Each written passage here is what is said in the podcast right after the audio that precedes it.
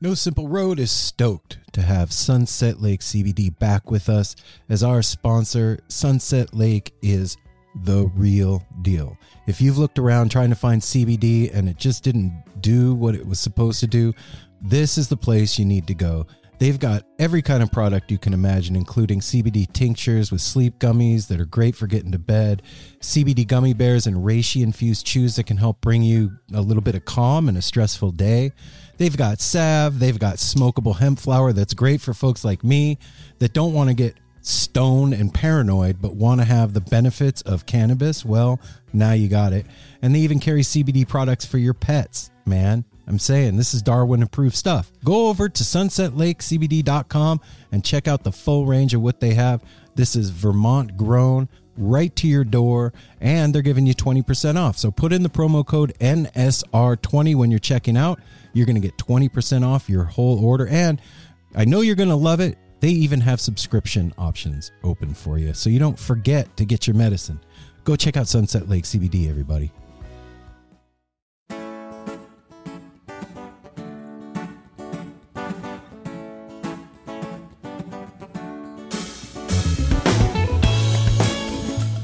You know, when I moved up to Portland, well, actually, when we moved up to Portland, one of the things that I loved about coming up here was that there was Grateful Dead family that owned businesses up here. Yeah. And now 6 years later, one of those businesses actually is sponsoring No Simple Road. It's a trip. Yeah. That is Fire on the Mountain, y'all. If you haven't been there to go grab a bite to eat, it is time. It is a new year starting. It's time to go try something new, or it's time to revisit those old favorites. Yeah. And you What, can't what can go I expect? you can't go wrong with the bomb ass chicken wings. And Ah. I have to say that if you are an onion ring fan, they have the best onion rings you have ever tasted in your whole entire life at Fire on the Mountain. They brew their own beer. They've got the best desserts. They have the best fried pickle spheres, not like pickle nickels. The spheres, like when you no, bite into not spheres, it. spears. Spears. That'd be interesting. A sphere. I guess a would sphere, tickle. a sphere would be a ball. Excuse me. It's They- spears. They did have um, apple spheres. they yes. yeah. didn't call it spheres, but they is- were amazing. That's something cool about Fire on the Mountain too. Is every month they have at the three locations here in Portland and the two in Denver, they have like rotating different sauces and they have different desserts at each location. Also, a different like this was um just this past uh, week was buffalo chicken spring rolls. okay, So they've I'm got, here for that. They've got so many different things that it behooves you to visit them on a regular basis so you can find some new favorites. And if you're not in Portland or Denver, you can go to portlandwings.com and get yourself some of their dope ass swag. Like I said, this is Grateful Dead family, and when you go there, you can definitely tell that one of us owns the store. and you know, grab yourself some swag, get yourself some Yeah, sauces, little have a little party at your house, and you know, you have a whole fire on the mountain thing going on. So go check it out.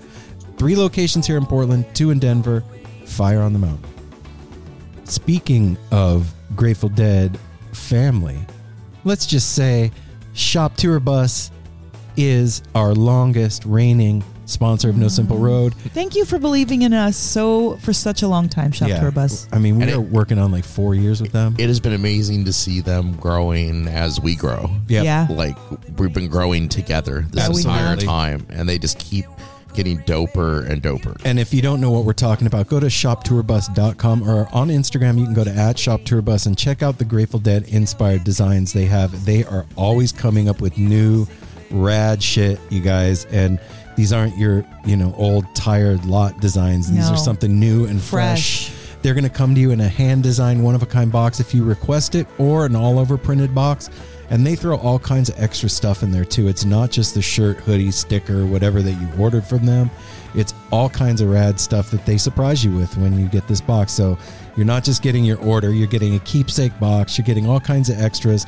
And they also include miracle bootlegs in some of the orders. So you never know if you're going to end up with a Grateful Dead cassette bootleg. And they just got a restock of bootlegs, so I think your chances are uh, better. and if you got if you got a you know a big rack of bootleg tapes that are sitting around the house collecting dust and you don't know what to do with them, think about trading Shop Tour Bus. They do Yeah. trades, and you know what would happen? All those bootlegs that you have just sitting around doing nothing would end up in the hands of the Grateful Dead family and making people really happy. And if you want to be really happy, when you check out at Shop Tour Bus, put in the promo code No Simple Road. No Simple Road. One word, and you're going to get free shipping because, like we said, they're part of our family, your family, Shop Tour Bus. We're so excited to tell you a bit about today's sponsor, Music Masters Collective. They are a nonprofit organization that produces unique music events, providing opportunities for fans and artists to meet and collaborate in an inspired and creative atmosphere.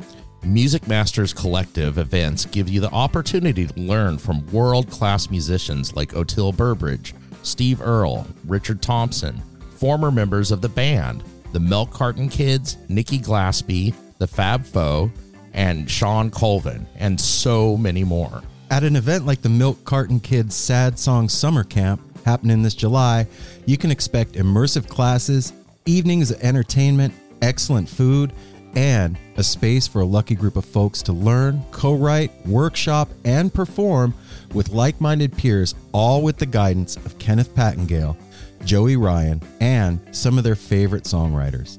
This all inclusive week in the Catskill Mountains of upstate New York is guaranteed to be magical.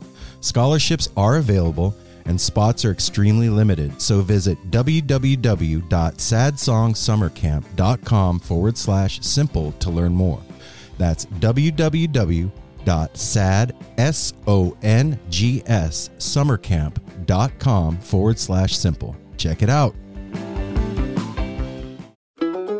Hey everyone, Chris Pandolfi from the infamous Stringdusters here to let you know that my podcast, Inside the Musician's Brain, is back on the airwaves for season four, which means it's time once again to get deep with influential musicians from all across the musical landscape to really understand and translate the lessons of success, failure, inspiration, and hard work that are behind the music and the artists that we love. My guests this season include Rachel Price from Lake Street Dives, Sam Bush, Chris Wood, Chris Funk from The Decemberists, Lindsay Lou, MC Taylor from His Golden Messenger, and more. Check us out, and thanks for listening.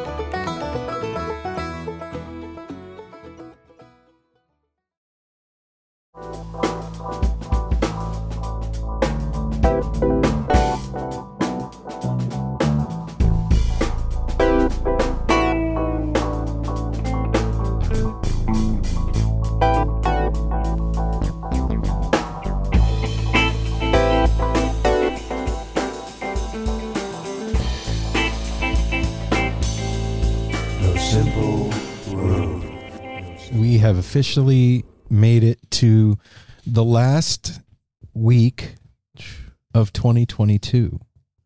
Like what? Wait, today's Friday, so it'll t- day after tomorrow is New Year's Eve. I can't. It, I can't believe it, man. I well, hey now, No Simple Road family. What's up, everybody? How's it going? This is Aaron. Uh, this is Mel. And this is Apple. Yeah, I I was thinking today, remembering at the beginning of the year last year, I Last year? the, uh, this year Oh, I was going to say, dang. I was concerned about if we were going to be able to get enough guests to fill the year up. That's a real No. thing that I thought about last year, man. Well, it wasn't a worry now, was it? No, no, I de- I'm definitely not doing that you this know, year. then I think that a thank you and a gratitude mm-hmm. is in order for that because that's a literal prayer answered. Well, yeah, absolutely, it is for sure. Yeah. Yeah, and it's also a, It's a a- it's the it's also a stupid head trip overcome. Exactly. and that's why it's like we're all laughing, like, whatever. But when stuff like that happens, we got to call it out because it's something that we thought we weren't going to, like, you're like, what are we going to do? And lo and behold, And almost 300 episodes know, in. and finishing the year with this episode Mm. is super special. It's special for a lot of reasons. We have the one, the only Jay Blakesberg and his wonderful, beautiful sidekick daughter, Ricki Blakesberg. Yeah. This is going to be, you're going to really, really enjoy this episode. We had a blast. They came to the house this is here. We did this here in the studio. This isn't a Zoom call. And um, we've, you know, we've known Jay for a while now since I can't remember where we first met. I think it might have been Skull and Skull and Roses, Roses. 2019. Yeah. Um, but it's always been like we're all working and we're doing stuff, and then we we and he's very, very professional and when very he's at busy. work. Yes. yeah, and you know, and then we saw each other at Peach, and we had a couple of minutes to rap for a few, and then that well, was we, it. me and Apple had a cute moment with Jay um, while you were inside of the where. What, He like- was off doing something, and we were sitting on the Yeah. hill waiting for him. And Jay walked Yeah. by, and he, and he goes, "Oh, no simple road. Well, Yeah. two of you or something." yeah, and then he took a picture of me and Apple, and I was like, "It's your time to take a picture before we hit it big, Jay." and he got a picture of me and Apple, which we haven't seen yet. But this is when they were coming up. but it was really cool to have these little moments with Jay. Um, the last Skull and Roses, I didn't. Um, he was so busy working. I saw him, but I didn't. You know, we didn't connect. But he, you guys did. That's a dude that's like literally everywhere. hmm A- any if if something's happening, Jay's there, and it's In like the- I don't know how you can be everywhere at once. It's that's a talent. Yeah, when he has a way like Everywhere it's that Skull and. Roses, when you see a huge crowd assembled, it's usually Jay getting like this huge picture. He did that. I turned around to Skull and Roses. I couldn't see him, but I saw like all of a sudden the bleachers. Everybody was in tight and everything. And look, and there's Jay getting everybody to Wow. squeeze in to take this amazing picture capturing a bunch of the audience. And- and I remember at Skull and Roses talking to him for a moment because we had our new cameras mm. and we were Oh, using yeah. them. And I said to Jay, I was like joking around, like, if you need to borrow mine. And he's like, you know what, Apple? You know what the best camera is to use? And I was like, no, I thought he's going to be like model something. He goes, whatever you got. That's the truth. Ruth. Dang. That's some that's hard won experience Yeah. talking right there. Yes, it is. You know, it, it- I'm sure that everybody listening knows who Jay is, but if you don't, he is the man behind so many iconic photographs that have been with you your whole life Yes. and you didn't know it. Like, or you did. Yeah. Look, so many pictures of Jerry. Every everybody. It's not just the Grateful Dead. no. No, you look, you look through his Dre, work. I like- had in the 80s and 90s, I had, he had did so many covers and photo shoots for like Rolling Stone, everything. I had so many of his pictures I didn't realize were his until I saw a bunch of them, you know, more recently. It was like, I had that hanging on my wall for years when I was growing up. Yeah, it's like the the band that you loved seen the way that you always remember them. Do you know what I'm saying? Yep. Like Yeah. if, if you never got to see the band and have like an image in your head, but you had that photo or that, you know, Relix magazine or the Rolling Stone, you had that view that Jay created. Yeah. It- And it- it- that's like that's stays with you forever. the images that he's created or that he's captured Yeah, captured. are the way that many of us picture our favorite rock stars in our minds. From seeing those photos for so many years, when I think of Jerry, I think of that iconic photo that he took with Jerry pulling his glasses down. Or Jorma. or your or uh, that picture of Jorma. Yeah, his that first. Yep. gnarly, crazy eyed, wackadoo and picture. and some of the flaming lips ones too the Yep. bubble the bubble at coachella that is huge Yeah. an incredible shot and you know he's on the stage he's off the stage he's in the bleachers is he's like everywhere, man. everywhere and then to have his daughter here with us who was the inspiration behind creating retro blakesberg which is what we're talking about today talking about the book and it, and the Instagram. and the Instagram exactly and to have them both here and just to see them playing off of each other and like It is so cool. it was such a it was a treat it was it it was beautiful. And we well, and then the night before they came over here, we went to oh a little wow. like local pub up here, Laurel Thirst. Where yeah, Laurel Thirst Tavern, and he was uh, putting on like a slideshow of his work, and Of we the got retro- of yeah, retro Blakesberg, and we got to go hang out and see that, which and was, it was really cool, to celebrate your birthday. It was on your birthday Yeah. babe. Yeah, and to hear that talk and like he really packed the place and it was so funny and interesting and fun to watch It- and it, it really does underscore to me, and this is something that's come up a few times lately on the show, is and we I think we actually talk about this in the interview is like how in the live music scene, Grateful Dead family in particular though, if you are passionate about something and you're coming from the heart, the thing makes space for you Mm. and gives back and lets you do your thing. And we have witnessed that firsthand as No Simple Road.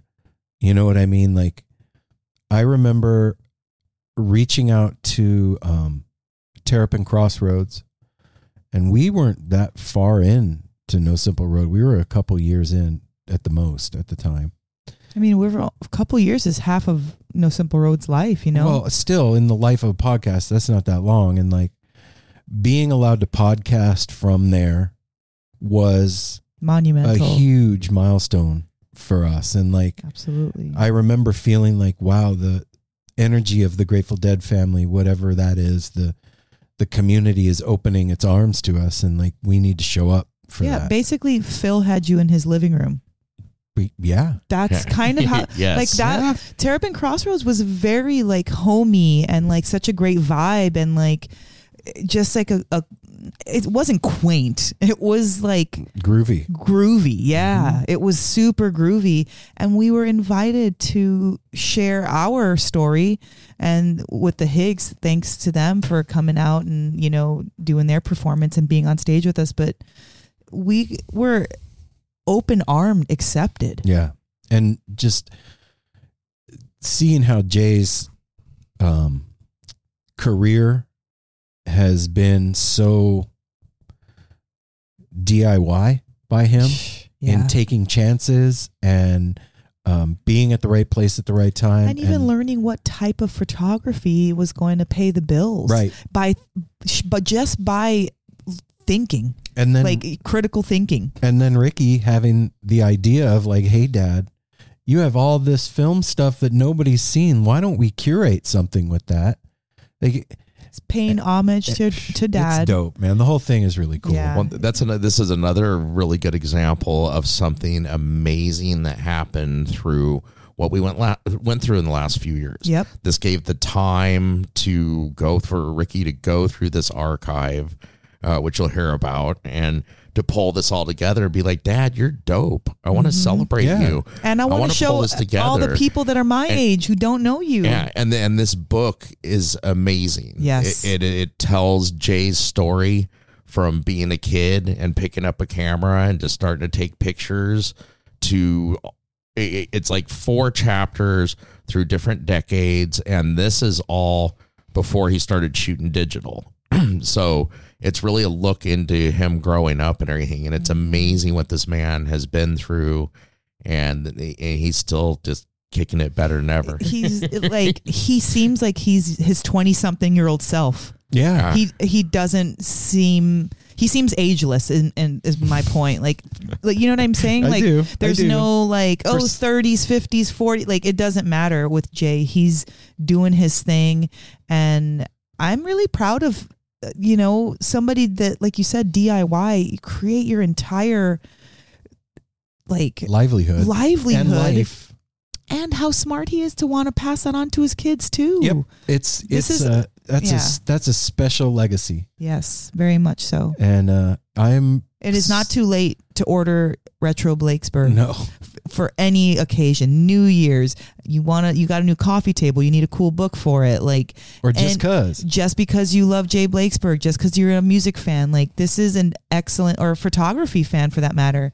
This is a really great gift to give someone, and I really implore you to go order this book because it was really special. And also make sure you go to the Instagram at Retro Blakesberg too, because a lot of these photos and other stuff that didn't make it into the book is up on that Instagram site, and it's it's pretty magical, man. See these these images, a lot of them like really do transport you.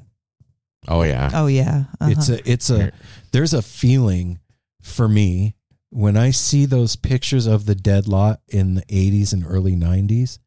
It's a feeling that's attached to the picture. I remember that. I know little what time machine. I know what that smelled like. Mhm. Like I know how the sun felt. I can remember how my clothes were.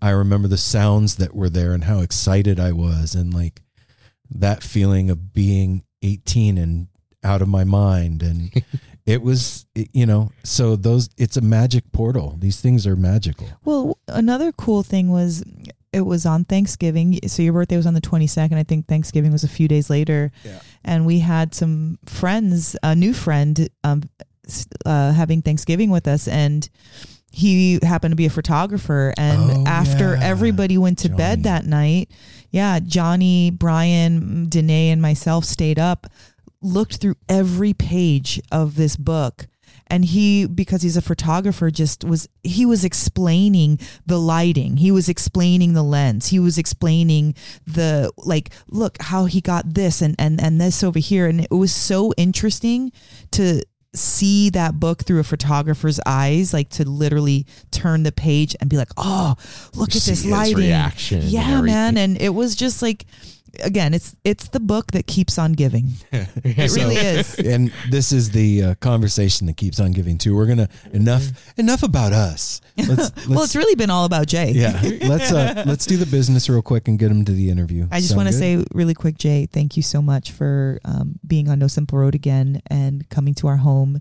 Ricki, thank you for what you've done. And we really are um, forever fans of, of your work. and we love you guys a whole Yep. bunch Yes. follow no simple road at no simple road on instagram twitter and facebook And What? TikTok. and tiktok Woohoo. how's the tiktok going apple I, I got to do some more updates. All right. yeah you do It's going. all right and yeah, it was the well, it was the weekend. We kind of did like took a breather for a moment and stuff. But I'm gonna be doing a same thing. There's gonna be a recap of the last year happening on TikTok all week. Oh shit. All right. Yep. Go to www.nosimpleroad.com. You can sign up for a tarot reading. You can get No Simple Road merch there. You can check out the calendar of events and come hang out with us when we go to shows. You'll see where we're going to be. Um, you can sign up for the No Simple Road newsletter. There is a link at nosimpleroad.com right now to get your tickets for Skull and Roses Festival, April 19th, 20th, 21st, 22nd, and 23rd in Ventura, California. Five days. And there is also a link for our fundraiser in February uh, 15th in Asheville, North Carolina. Uh, no simple disruption. So head on over there if you are on the East Coast. Uh, come join us for this incredible fundraiser.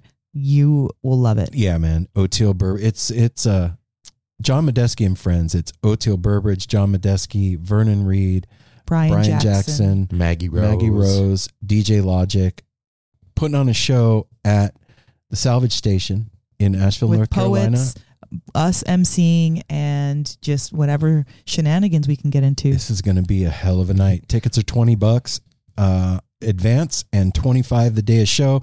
And like Mel said, there's a link up at nosimpleroad.com. You click through and grab your tickets and come hang out with us in Asheville on the 15th of February. And um, there's a link to Jenny's book up there. That's right. If you want to pre-order Jen's book, that's up there. And then um, you can go to patreon.com forward slash no simple road and help the no simple road family stay alive. Yeah. Basically, I don't Stay know how afloat. Put that. Well, man. you know, look, 2023 is coming. We have so much going on in 2023 already, and it hasn't even happened yet.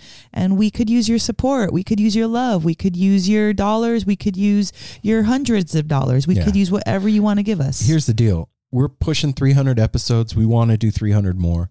And the only way we're going to be able to do that is if you guys all pitch in and help us get there. So, like I said, patreon.com forward slash no simple road. You can give as little as a buck a month. If you want to do something that doesn't cost anything, you can leave a review on Apple Podcasts. And I think we do have a new review. Yeah, we do have a new review. Yes, we did. Someone heard Someone the cry. We- in. right at the end. And Oh, thank man. you so much. Thank yeah. you so much. I don't even know what it says yet, but thank Me you. neither. That's a, yeah, I didn't read. I, I read it earlier, but this is from Can- Canis Funk. Uh, this came in on Sunday. Okay. Twice as nice, five stars. Really enjoy the new format. Who doesn't love twice as many No Simple Road Aw. episodes each week? Happy holidays, Mel, Aaron, Apple, and NSR family. Aw. See y'all in Asheville. Oh shit! Canis Funk. Hell the- yeah. Somebody is going to be joining us in Asheville, and again, the Asheville. We've been wanting to go for a long time, and it's amazing the way Mm-hmm. Thank you we're going to be that. seeing. Thank you, Canis Funk. Thank you so That- much for ending our year off right. Yay. Woo! Canis Funk. See? We love you. See you in Asheville, baby. I hate to be um like, all right, on to the next thing, but I'm going to be on to the next thing. Look, we need a January review, so hook us up, y'all. That is Apple Podcast, and Yeah. that helps us other people find out about the show and all. And then, then we have the ever, ever fun Tepid line. 971 808 1524. That number again is 971 808 1524.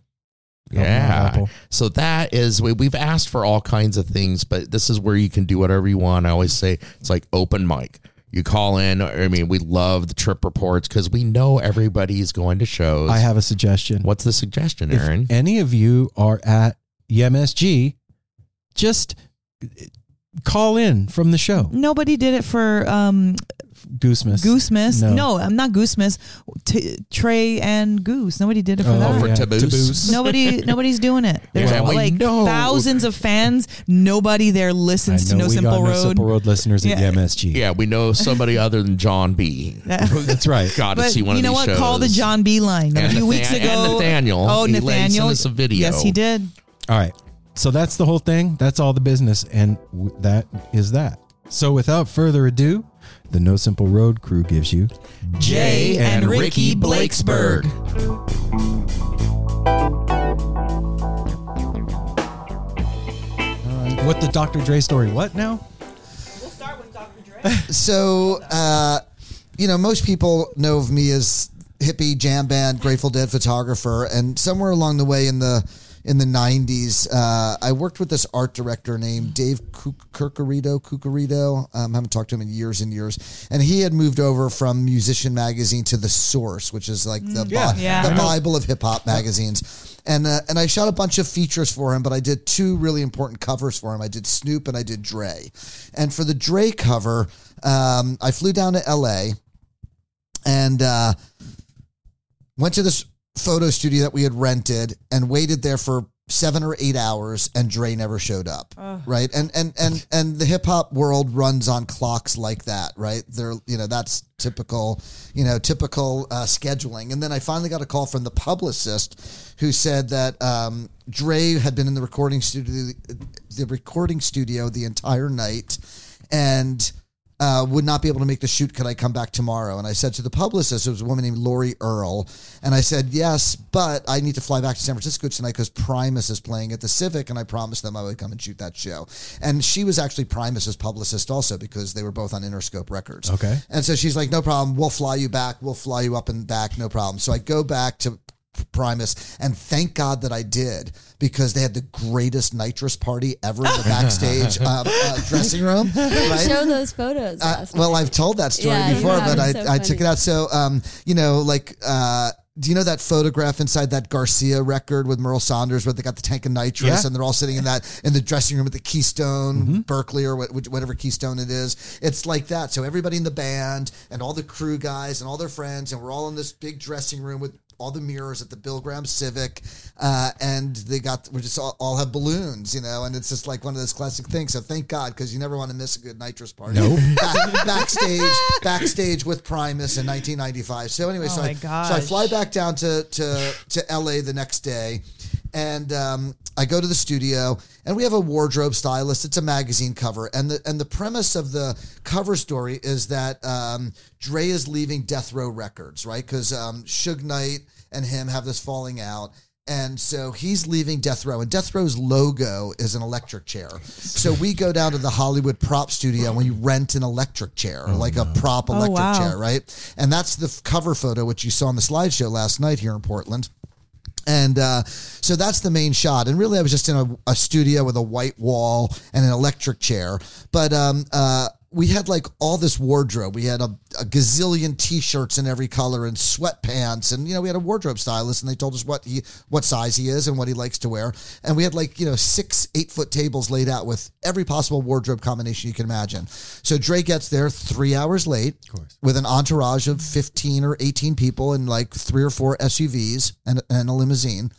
And uh, they walk in, and he looks at all the wardrobe, and he says, "I don't like anything here. We're going shopping on Melrose." Oh. So him and the entourage get back in their their oh, vehicles, and they drive back up to Melrose Avenue, and they go shopping, and they come back, and he's wearing a black T-shirt and black sweatpants.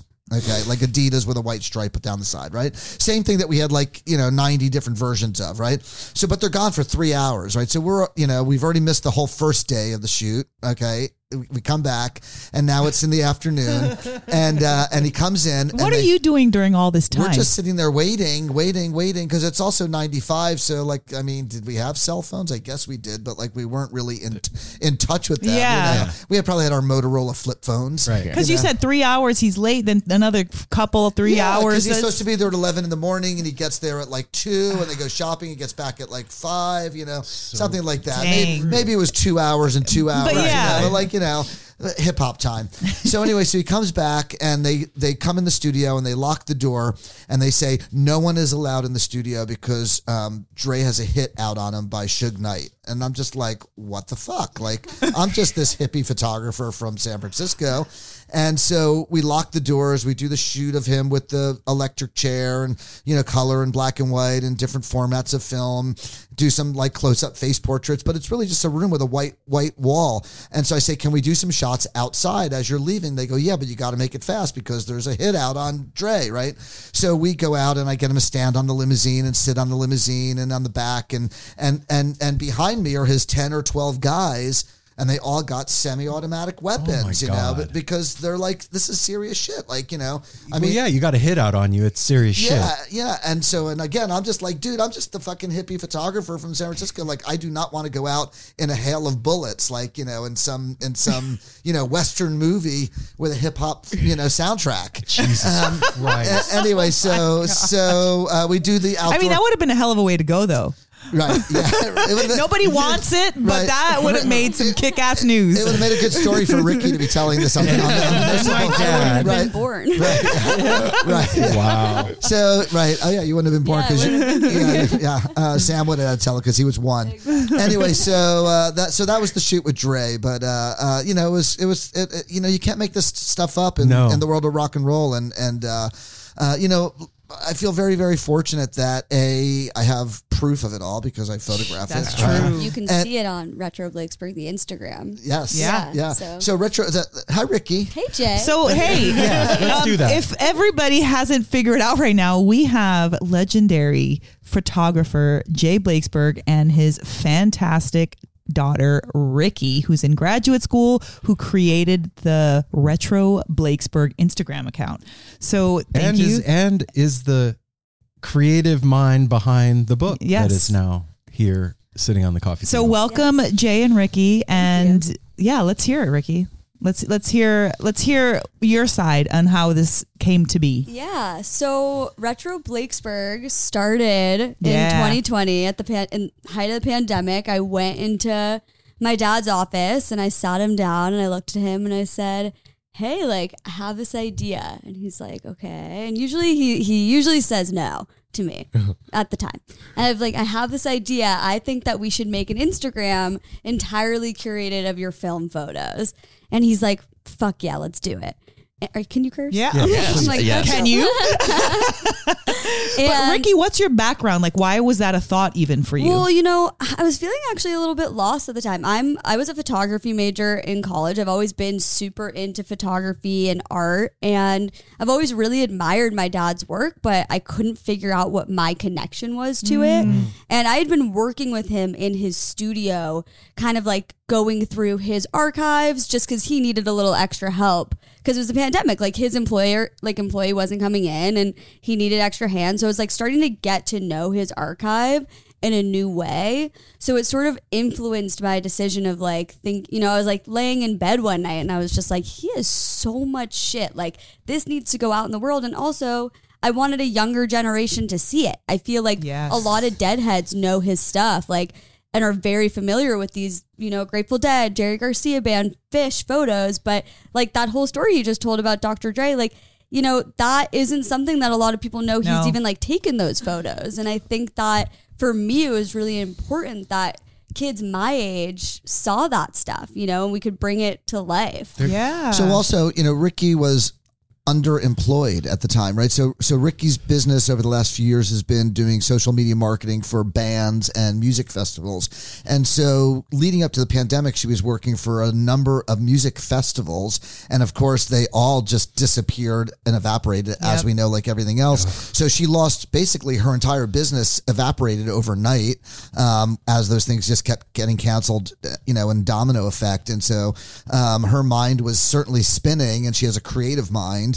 Um, she's a lot like me with a lot of ADD, and she's always thinking and always coming up with ideas. And so I think that, and I don't know if you remember this, but you know, you first started an Instagram page that was a retro page, like a fashion thing, and she was like looking and finding stuff online. I think you made two posts, and you were like, "I don't want to do this." Like, and that's right after that is when she came to me and said, "I have an idea," right? Because she's because she's like, "What do you think if I do like this fashion retro Instagram thing?" I'm like, "That sounds cool," and then that lasted a week at most or At three most, days, you know. And then she came to me with that idea, and then I just started giving her film photos. And I'm not allowed to touch that page. I'm not allowed to do captions. I'm not allowed to choose oh, photos. oh, so all the captions are you, Ricki? Yeah, and yeah, all of them are me. I mean, I talk to him about Yeah. the stories because I want to, you know, hear about them.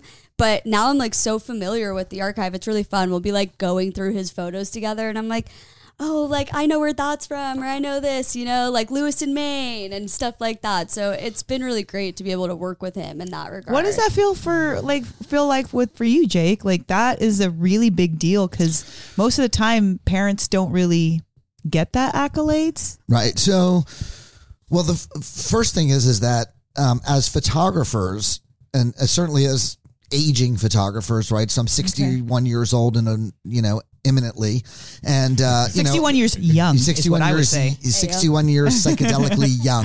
Yeah, baby. um, and and uh, so you know one of the things that we certainly think about is where does our work go? What happens to our work when we can no longer work question. with it? And so you know, and it's a twofold thing because Ricki and I have a separate business called Retro Photo Archive where we actually acquire dormant photography collections from people that shot music and pop culture in the 60s and the 70s and things Oh, like wow. that right so so there's That's rad. so there's people that are out there that maybe they shot for five years here in Portland at the Crystal Ballroom in the 70s, or if I don't know if that existed back then, or whatever Right. the room might be. Yeah. And then they went on to have a different career or they did something else because it's not easy to make a living as a music photographer. And those photos have been in a banker's box in their basement or their garage for 40 years or 30 years. And so we're slowly discovering these collections and we're we're buying them. And what's important is to keep that work in those photographers' names. Some of them are mm. deceased, some of them are elderly, uh, some of them haven't done anything with their work in many, many years. And so we're sort of resurrecting this work. So for me as a photographer,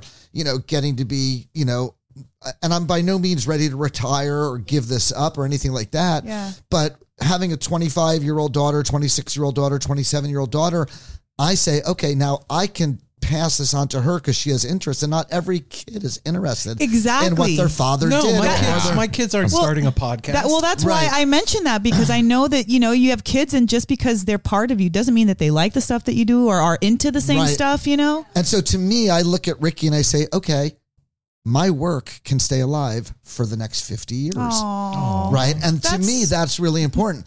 But part of that is, you know, I look at my body of work and I- I feel like it's important historically. I think it's Absolutely. it's important um, from a, a monetary standpoint in terms of generating revenue for you know my daughter as a career. It's- yeah, that, it's a legacy. So that she doesn't have to go work at Burger King and manage the archive. You know, to do that, I want her to be able to focus completely on the archive, which is why we started Retro Photo Archive, and we have some incredible stuff. I'm going to tell you a quick story. Please. Um, You don't gotta be quick, Jake. Ron Rakow. Ron Rakow Yeah, ma- yeah. managed the Grateful Dead from 67 to the mid 70s. Um, we when I did my book Eyes of the World, the Grateful Dead photography book 5 years ago with Josh Baron. Yep. Um, uh, after we did that, Josh and I were talking, we were saying, let's work on a new book project. What do you want to do? And we started talking about doing something on 1975, specifically the one show they did in Speedway or in Lindley Meadow, which was the free concert they did in 75, right? You guys know about that show. 1975 is a very unique year in the Grateful Dead history, right? They played four concerts that year. Three of them were billed as Jerry Garcia and Friends, but was the whole Grateful Dead. One of them, one from the vault at the Great American Music Hall, mm-hmm. was the Grateful Dead. So at first we were because so many photographers shot that that Lindley Meadow show in Golden Gate Park. We were like, this would be great. So we started doing all this research, but then we felt like we were pigeonholing it too much. So we said, let's do a book on just 1975. So we started interviewing people, and Josh found Ron Rakow because that's when they were editing the Grateful Dead movie. Oh, the band was on hiatus, deciding if they were going to go back on the road. They were getting ready to record Blues for Allah up at Weir Studio that they were building. All this stuff was happening, right? Grateful Dead Records was still happening. They had put out Wake of the Flood and Mars Hotel on, on Grateful Dead Records. And so we started interviewing Ron, and he says, by the way, in the 60s, when I was working with the band, um, I had a Nikon camera and I knew how to use it. And I've got thousands of photos of the Grateful Dead that nobody has seen. So it took a year. And eventually I connected with him down in, in Southern California, went into a storage facility and found nothing, went to a second storage facility and eventually found a notebook that said 710 Ashbury 1967. And then found nine more notebooks like that. And I scanned 900 photos of the Grateful Dead from 67 to 73 that nobody's ever seen. And these photos, Holy they are just unbelievable. Like the color in them, you can just like feel the energy pulsing in these images. So he really knew what he was doing. Yes, he knew. It wasn't bullshit. Yeah. Yeah. Well, he went on to take photography very seriously post Grateful Dead, shooting medium format and studio lighting and, you know, travel photography all around the world and nude models and large format and all this stuff. But, you know, I, and then I, s- but it was all color. And I'm like, where's the black and white? He goes, shot thousands of rolls. I'm like, where's it? He goes, I don't know. A year later, I go back down through Southern California for Dead and Co. at Hollywood Bowl, stop at his place to have lunch. He hands me a suitcase. I'm like, what's this? It's oh, like, it's the black and white negs, right? So there's another And hundred, just for no reason, just to hand them over. another hundred or rolls, so rolls of film, including 10 rolls of film of them recording the first record in LA, first Grateful Dead record in The the, Golden Road? in the studio, first record. Yeah. Oh, yeah. wow. So we have, so we, so there's pictures of the airplane and Janis Joplin and the human being and the mamas and papas and, and hippies and freaks and the dead and mountain girl and all these incredible Tim photographs. Leary. Tim Leary, like he hung out at Millbrook. He was Oh, he shit. he um uh you know who Art Kleps is? He's the guy that wrote the definitive biography of Millbrook. You know what Millbrook is, Yeah, yeah, right? yeah. He wrote the de- like he went to Art Kleps's wedding, okay, as Okay. a guest and photographed Tim Leary offici- officiating it, right? He has photographs of Leary leading guided L- LSD trips at Millbrook, okay, in 67. Um, Whoa. Peggy Hitchcock, who was Billy Hitchcock's sister, that's who owned the, the Millbrook mansion. He was that was Ron's girlfriend in the 60s. So there, there's something to all of this that is striking to me is that the energy of the Grateful Dead and the Grateful Dead family is so intense that that stuff finds where it needs to be without you having to do a ton of legwork. Like that stuff wants to be found and knows who to go to to get itself out. That's yeah, like why? Why did he just gave it to you? Like here it is. Well, he- I so he still owns it, and, Okay. and and Ricki and I manage it. Okay, okay. Okay. You know, so so um, you know, because he wants this work out there as well, and it has commercial value. You know, the picture. I don't know if you saw the cover of Relix magazine with Jerry on it. Um, that was the 80th, his 80, 80th birthday or 85th birthday, 80th birthday, right? Uh, just you know, three four months ago, uh, was a picture of Jerry in the recording studio with a microphone from 1967 when they were recording that record, and it's a Ron Rakow photo, and they interviewed Ron. You know, so so you know, Ron wants to get his work out there, and and and, uh, And you know, the band has access to these photos; they can use them. I mean, you know, the idea of like retro photo archive and retro Blakesberg is like we want people to see and experience these photos that they haven't before and not everyone knows like the proper means to do that and Yeah. nowadays we have the platform to do it like we have social media and we have the internet and it's easy for us to be able to get it out there and like reach people who've Well, never seen it's it It's an education too because because of Dead and Company, there is an entire new generation of Totally. heads that are out there that need to know where they come from. That's important. Well, because a lot of people are like, you know, just started going because of John Mayer. Right. And Yep. then they were like, wait, this is actually really rad. Like, I'm going to stick around. But I agree. I think that there's a lot of young kids at first when I was going to the shows, I'm like, name one song. I'm like, oh, I'm such a douche that I'm asking that. But, right. you know. but but also besides young fans, Yeah. there's like um spouses, new girlfriends, new boyfriends, Oh, you know. So like one of the you know you go to Mexico playing in the sand, and one of the partners is a big dead, and the other one's along for the ride, and then all of a sudden they're saying the same thing. Oh wow, this is pretty cool. Oh wow, you know. Mm, good point, wait, Jay. So where's the background? Where's the history? Where does this fit into the pop culture landscape, right? And so, you know, with the Grateful Dead, there is so much history in that because of the 60s, the Summer of Love, um, even going back to the roots of the Grateful Dead as a jug band and a folk folk artist and bluegrass and blues, but also um, you know, the birth of Silicon Valley, the beat poets, the beats, right? So it's beats, hippies, dead, psychedelica, Silicon Valley. You know, they go from a regional Bay Area band to a nationally touring band.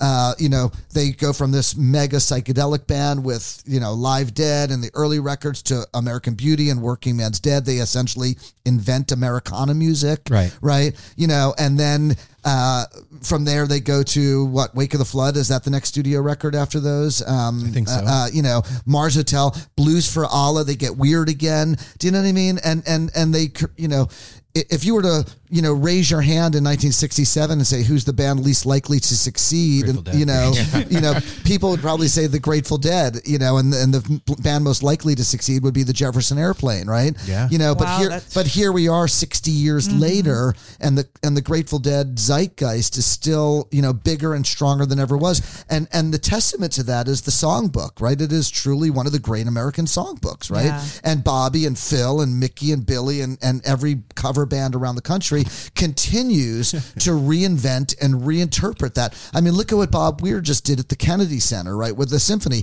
He's reinterpreting and reinventing this music in new, incredible ways, right? and and so and Bobby has even talked about how you know this music, how, how this music will be touching people one or two hundred years from now, mm. you know, and where it fits into that landscape. And and I truly have to believe that you know, sixty years in, the way that it touches it. And so going back to the visual aspect of what we were just mm-hmm. talking about, what Ricki was doing, is that you're right, is that all of this history now is coming out visually, and I'm, I'm and and you know we continue to look for new archives, and we want to keep building this Grateful Dead archive Well- because I think that it's important historically to be able to share this. And I think that we like a lot of what you're saying too is like right now we also are living in this era of nostalgia, you know, Yes, and I think Ricki. that's like a huge point of retro Blakesberg is we're seeing like so much come back to the surface, whether it's fashion or music, you know, or pop culture. Like it's just so relevant. So I feel like that's what Retro Blakesberg and Retro Photo Archive is about. It's like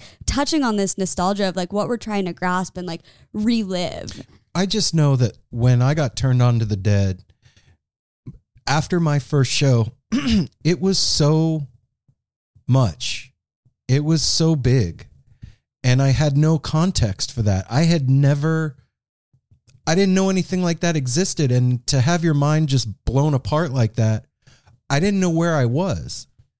And if it wasn't for older heads and photos, I wouldn't have known where I came from anymore. And in a lot of ways, those old pictures and old recordings are responsible for putting me back together again in a lot of weird kind of ways. Like seeing those old photos of Leary and Garcia and just the band back in the 70s, you know, because I came in the late 80s, seeing the band back in the 70s gave me context of what I was dealing with and helped me kind of like find my feet in the world. It was it was a lot. I love that. And there's also a lot of other visual aspects to the Grateful Dead experience, but particularly the the icons, the posters, uh, you know, and of course the photographs of people like Jim Marshall and Baron Wolman and Herb Greene and and you know, and then you get into the 70s and other photographers, including you know myself and and Ed Perlstein and Bob Minkin and Susana Millman and you know so on and so forth. And there's this kind of thread of visual history. You know, the thing about the Grateful Dead is that they always let anyone anybody bring a camera into a show. Right. From the beginning of their career until until Jerry Garcia,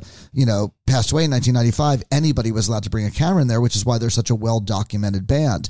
You know, other commercial bands stopped that practice in the 80s and the 90s. You needed photo passes and you needed credentials and things like Yeah. that. And so there's not that same kind of thing unless those and and and nowadays every band has a photographer with them on tour because you have to feed that social media Yeah. machine, like you know what Ricki also does with some of the bands she works with.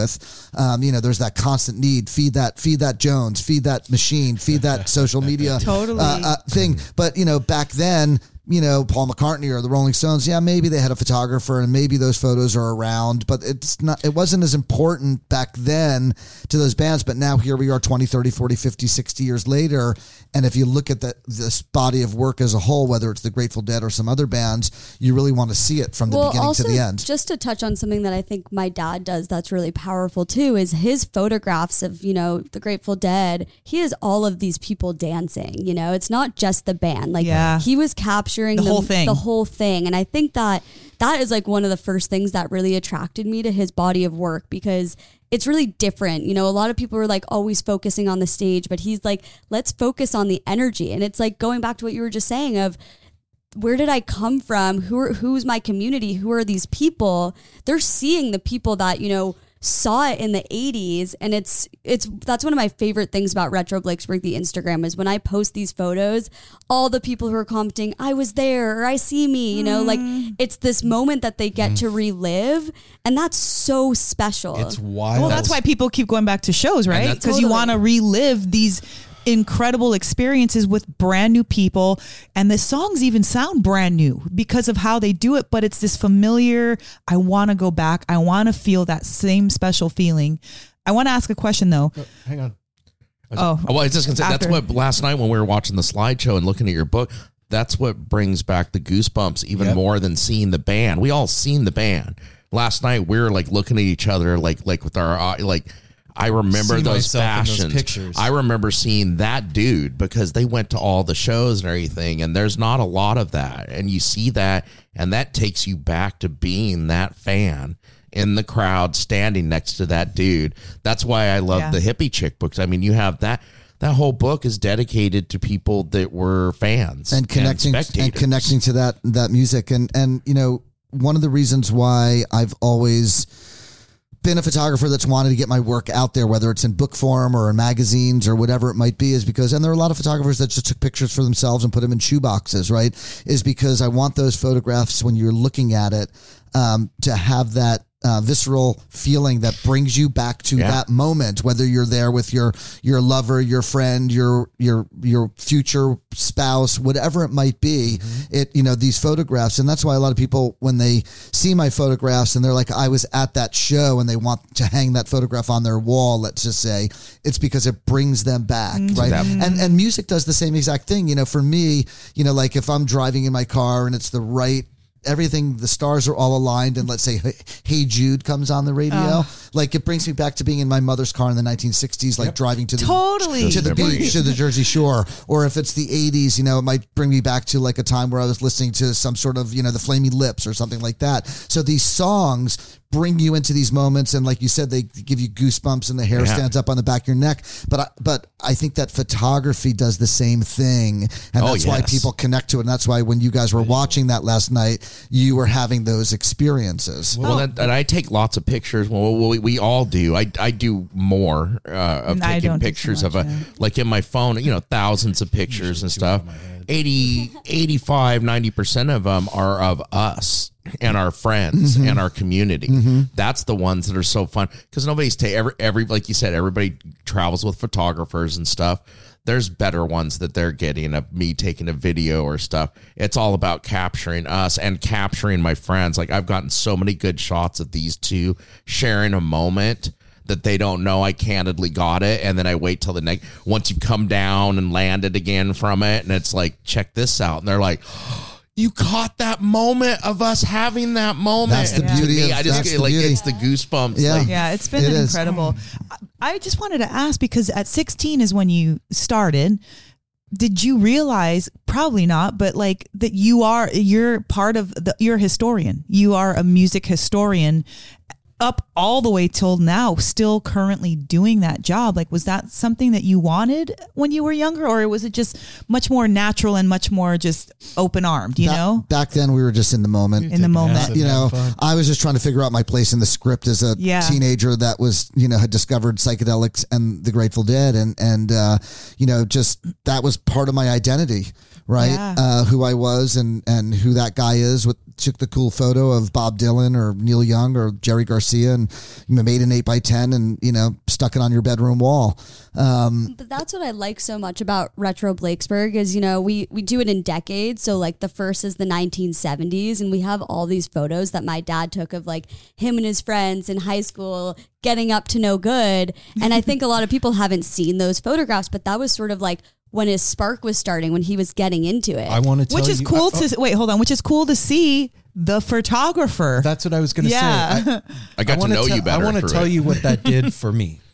So, I've always known about Jay Blakesberg, the photographer, like this icon photographer that shot Jerry, and you know, and we've we've met, you know, but it was still I didn't know the person, and seeing that stuff was like, oh, it put together a lot that's of yeah. who you are, like and you're you're referring to looking at the book the and see- book and, right. and seeing those pictures of you and your friends doing right. the same shit me and my friends were doing. It U.S. ball, was like all the things. it was like, oh, he's w like That's it's what not we an did. icon; it's the person. Well, even for me, I think too, like looking at all of his photos, I think I get so caught up with like, oh my, da- this is my dad's job. This is what he mm-hmm. does. yeah. And then like experiencing his archive like this, I was like sometimes getting emotional because I was like, he, this is. He loves this, Yeah. you know. Like, mm-hmm. there's these moments where I'll catch him sometimes if we're at a concert and I see him and he's standing there, you know, with his hands on his heart and he's looking at the music happening and he's just lost in that moment and it like grounds me because i'm like holy shit like this is this means more to him than just like his job this is It's his passion, yeah, yeah. and it's so special you know It's totally special. And, you know, when I found out that you were curating this and you were involved, I mean, our we're my daughter is the same same age basically, and Aaron's dad, all his family's in the entertainment business. Uh, his dad, his stepdad, his mom, all his sister, like our daughter, and to see the connection and to see the working together, it just it did something for me. You know, it did something really solid for me because I realized like again, that's a special even though you're your father daughter, there's a secondary bond. It's not just, oh, you're my kid, you're my dad. This is like a a, a shared passion. totally And for like to, this is like the cream of the crop. Well, this I'm pointing to the retro Blakesberg book.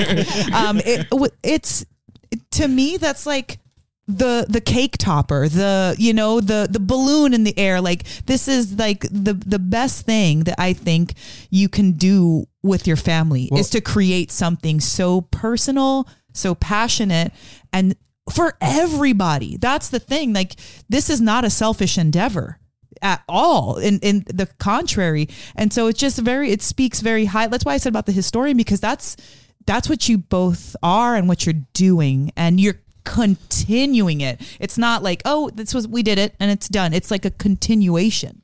When you find yourself in the portland area and you want to smoke some cannabis or get some cannabis inspired products you want to go to define premium cannabis.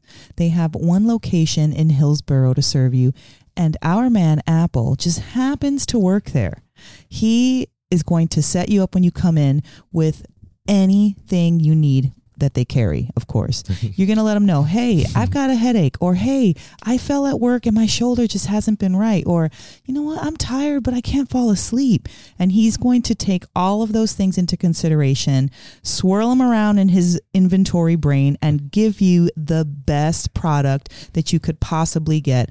And when you let them know that you listen to No Simple Road, he's going to give you a 10% discount and a free t shirt. So when you wear that t-shirt back the next time, because you're gonna love those products, you're gonna be like, "Hey, I have my t-shirt on and I love No Simple Road." They're gonna be like, "Boom, fifteen percent on top of that ten percent." So like I said, if you love Portland, you're visiting, you want to come get high, or you just want to relax, come see us at Define. You will not regret it. What is a city without its music? The legacy of the New York Philharmonic is incredible. Nearly two centuries of history. That's a lot of music and a lot of stories. I was sitting on stage for the very first time thinking, I can't quite believe this is happening. Join me, Jamie Bernstein, as we explore the history of the New York Philharmonic. It's the NY Phil story made in New York, a podcast about a city, its people, and their orchestra. Listen wherever you get podcasts. And when we first started the book, it was a, a photo book that was a coffee table book of photos that I shot on film. But as Ricki started pulling these photos together, I saw it becoming my visual autobiography. and that's when I was like, okay, you know, because these things evolve. It's not just like, you know, we didn't come up with an idea and say, hey, we're going to do a book and it's going to be separated by decades. And at the beginning of each decade, I'm going to write an essay and I'm going to talk, you know, like Yeah. none of that happened. She just started pulling book, you know, images together. And then I started to see how her mind was working and then we have to organize it. What how does it make sense? You know does it make sense to put a picture of a guy doing a bong hit in 1978 in my bedroom next to David Bowie from 1991 not really right? So then we started saying okay we're going to do this by decade. And then I started saying because a lot of people say to me all the time oh you got to write your autobiography. You got to write your stories Yeah, you know Jay. blah blah blah. You know your life has been so fascinating. And you know partly because I put myself in those situations. It's had fascinating elements to it. But that's when I came back to Ricki and said, I'm going to write these essays that's going to introduce each of these sections. And then her brain starts spinning and then she starts rethinking about how she's going to lay these photos mm. out and what makes sense. And so there's the 1970s, which is high school, and the photos that I took in high school of artists like Bob Dylan and Neil Young and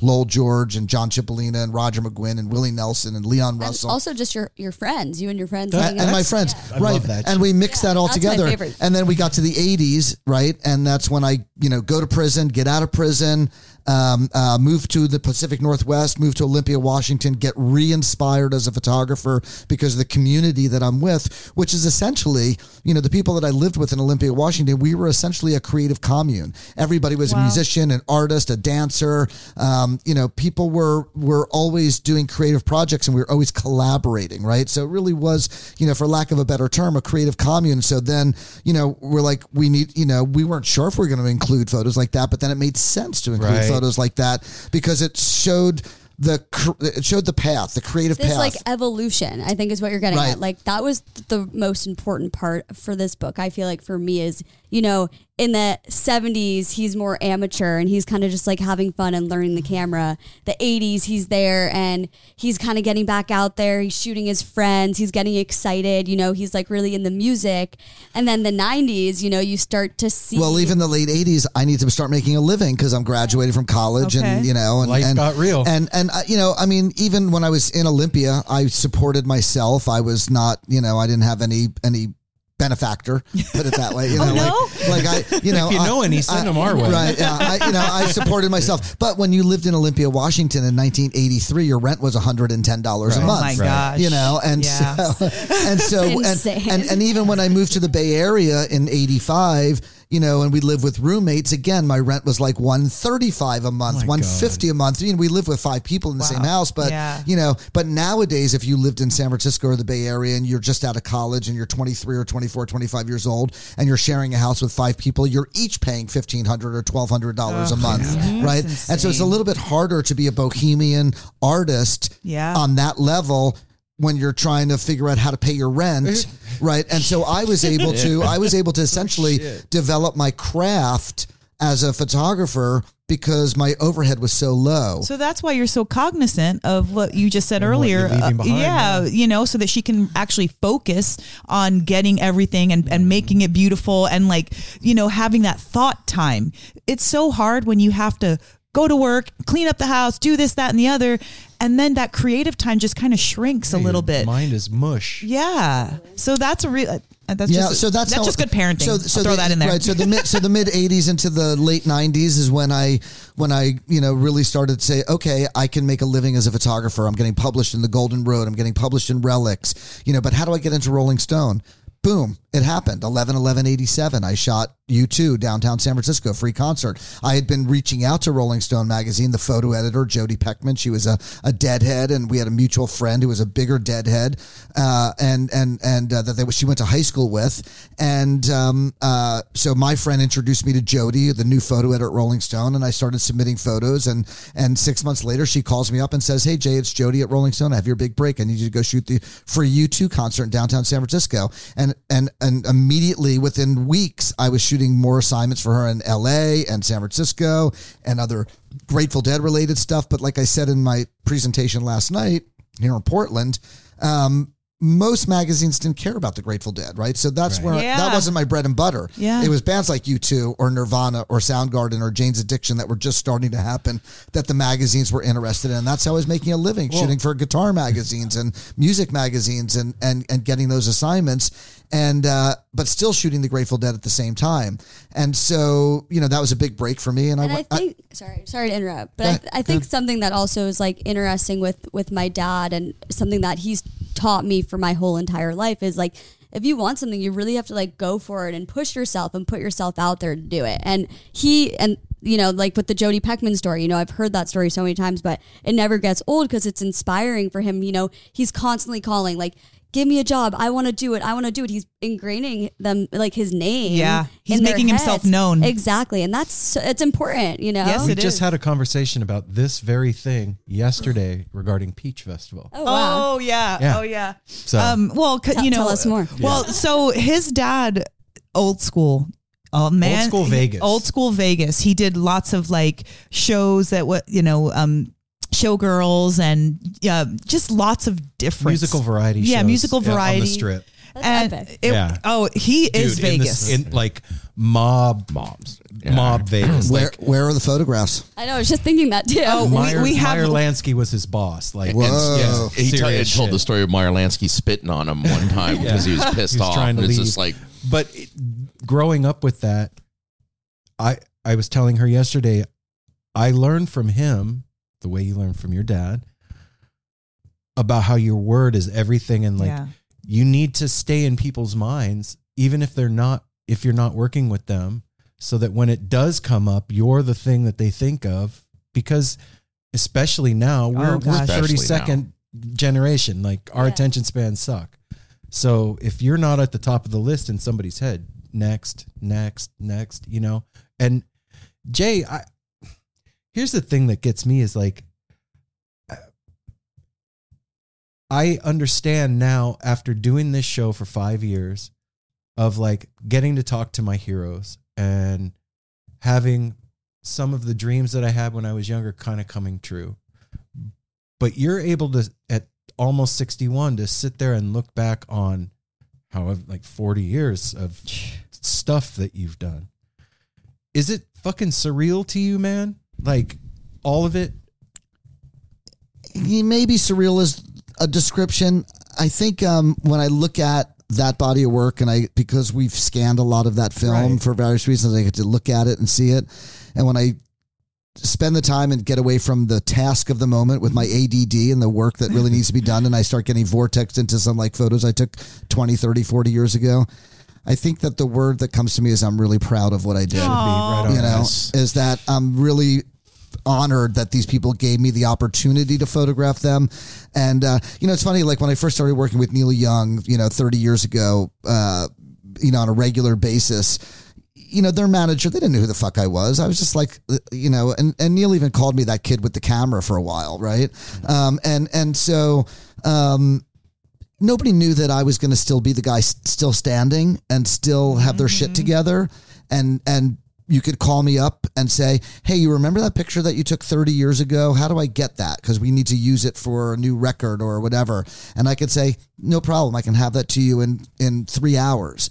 Right. And there's not a lot of people that can pull that off. Right. And so nobody knew that I would be the guy that's still standing, has their shit together and, Seriously. and is still working on a professional level, you know, all these years later and, and, um, and, Consistency. and, and consistency and maintaining the professionalism. You know, a lot of people drugs and alcohol get in the way and and and and it's not easy to maintain a creative career for decade after decade and actually make a living and be able to put your kid through college and Yeah. you know and and and and have them still work for you and still generate revenue and have a staff that works for you you know most photographers are lone lone wolves in their Yeah. basement and f- hovered in front of a computer these days and i'm fortunate that my business has um, succeeded i would hope based on my talent and creativity Absolutely. um, I mean, and, and to a the point where I can have I can have staff. You know, I've got four people that work for me now, and and uh, You really have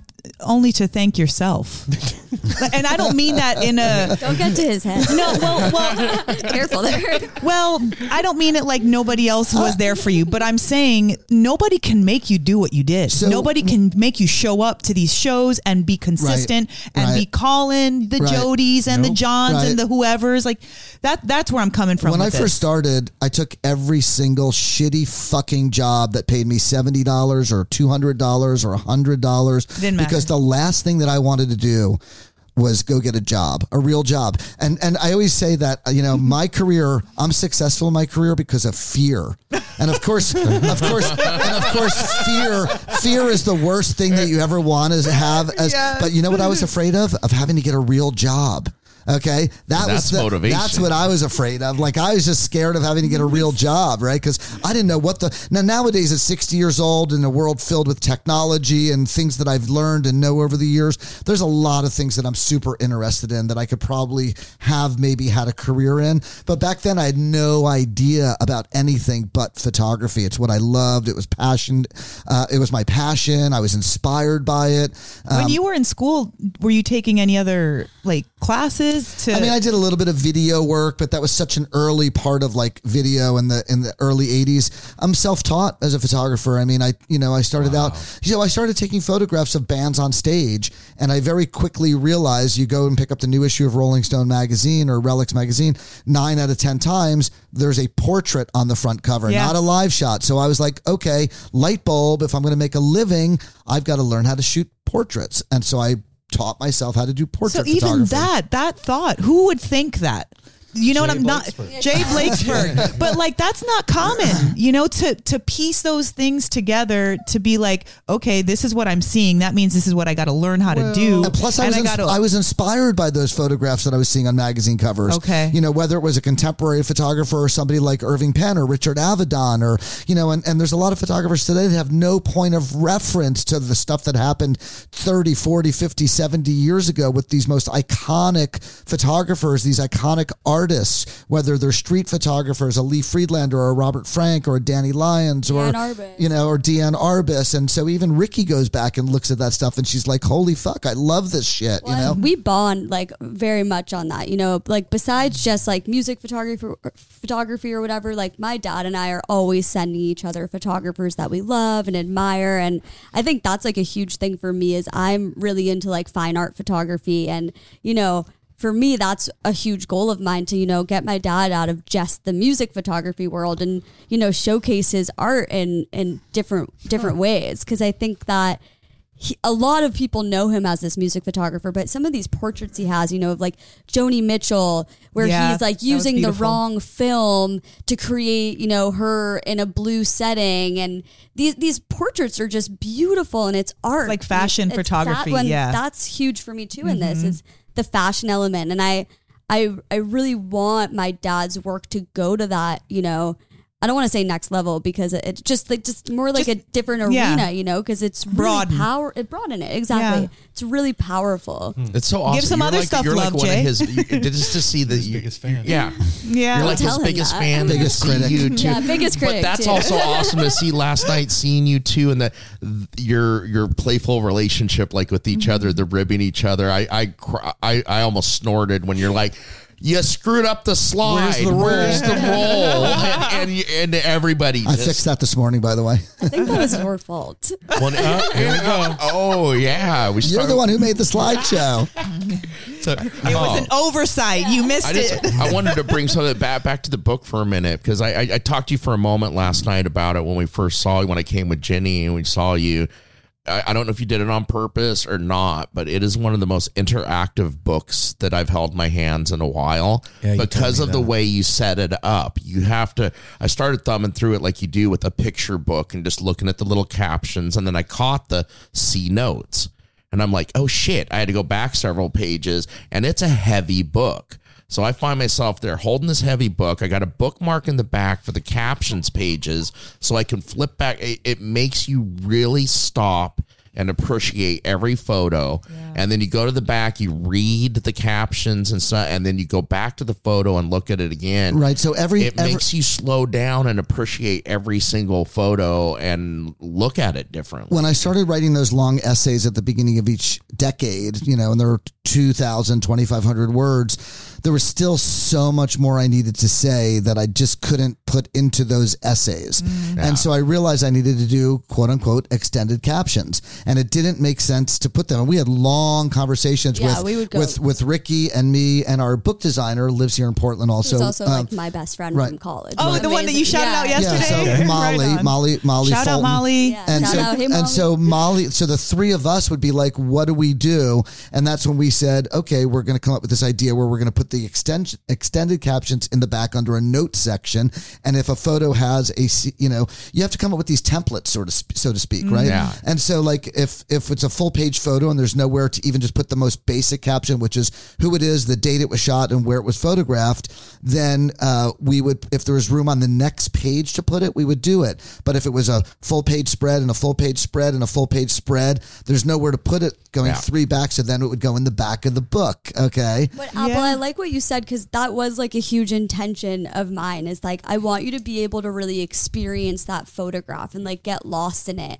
And I know for me, when I sometimes am looking through photo books, it's easy to start reading or you get overwhelmed by the text. Like I have such ADD. I see the text, I'm like, no, no, no. I like I can't commit. Yes. You know. Yes. So like for me, like to really spend time with the photo and then be like, cool, I have my interpretation of this image. Now I want to go read about it and see where it was. Oh, wow. You know, like you kind of get your own experience, then you really like learn about it. And Well, Yeah, and then you go back to it again and again several times. And on, it, on another note too like what we're so like aaron said earlier we're like 30 seconds you know 40 seconds scrolling If scrolling that. scrolling we're looking at it but we're not looking at Right. it this has really changed it and made you Mm. more, study it examine it look in the background look at the outfits look at the the sun like it Look at that really nobody has fucking phones. self in their when you hands. gosh jay when you said that yesterday i was like well I, we were seeing it room but was it just silent. you're like you're recording it. You're like, yeah. well, I was being good last night. I was being really good last night. the kidding. room I'm was kidding. silent I'm when totally you kidding. when you asked that question. The room was silent, like looking at the picture, like what is missing. It's and then like when you said it, it's like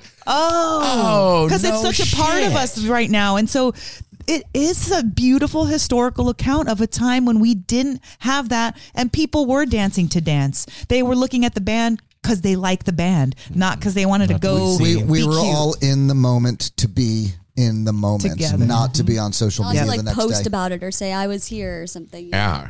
Well, what is I said something somewhere? It said the, the the normal attention span nowadays is about eight to ten seconds. What, what were you talking about? I was about to. yeah, exactly. exactly. What what did you say? Me- if Ricki inherited anything from me, it's my major ADD. Right? It, it clearly is help though.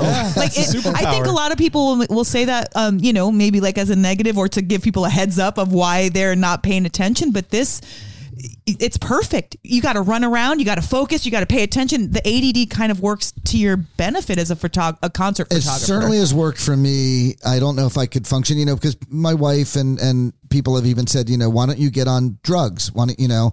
Yeah. Um, and and Ricki is no longer on it, but she, you know, in college and high school, she was on drugs to help her focus, and and it actually worked for her.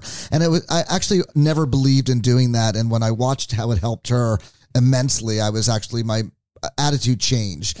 Um, but for me, I always felt like I did, like I I'd been successful in the way that I did my work and I did my life without it. I didn't want to risk changing that because I didn't want to upset the it. chemistry that allowed me to be creative the way that I've already been creative and be successfully creative in my own little weird world. But, you know, like, I mean, I literally have been in the middle of like, you know, paying bills and you know signing checks that get printed out of the printer and like you know r- signing checks signing checks and remembering something i didn't do and literally walking away from signing those checks and going to do something else and then coming back and be like oh wait i didn't I even think like, maybe I have ADD. yeah you know like and, and and really that you know and, and I, I mean and you know and Yeah. I, I love reading books i read books every day all the time um, but it takes me forever because a lot of times like i'll read something and something will catch me and my mind wanders and i read two pages and i'm like okay i just read two pages in that book and i didn't actually read one word in that you know that to go back and read it again. Yes. and that's Same. only because my mind wanders. And i know that it's it like sometimes it actually bums me out and makes me sad and people who don't have that Yeah. you know can't understand that concept can't understand how your mind you know like you could be in a conversation with somebody and your mind just all of a sudden wanders. And my wife looks at me all the time she goes you didn't hear anything i said did you and i'm looking right at her and i'm having this conversation i'm like um yeah i heard that last word that you said about the farm you know whatever like i'm like but it she under i mean she understands it right and Yeah. and and and it actually sometimes for me it bothers me because I feel bad that I can't stay focused. Um, you know, and it's not because I don't like you or I don't love you or Or I'm not engaged disinterested, in what you do. It has nothing to do with that. It's actually a affliction, a disease. I don't know what the fuck you call it, but it's a problem that I cannot control. Yeah. Um, it's beyond my control, and and it's like the Well, we- it's the I like weirdest- it when is I, I like it when I'm telling a story and I kind of know that he's not listening, so I'm like gonna keep telling the story and I know he's gonna pay attention right when like the really good part happens, like I'm spilling the tea and he's always like, What? "Sorry, what did you say? Like, can you can you go back?" And I'm like, "Yeah, I knew you weren't listening." we this is fun. We have a we have a rule in this house that was created years ago because uh, not arguments but debates come up. Uh, We are not always paying attention, and we have a rule here now because there's well, there's four of us now. There used to be their son Simon.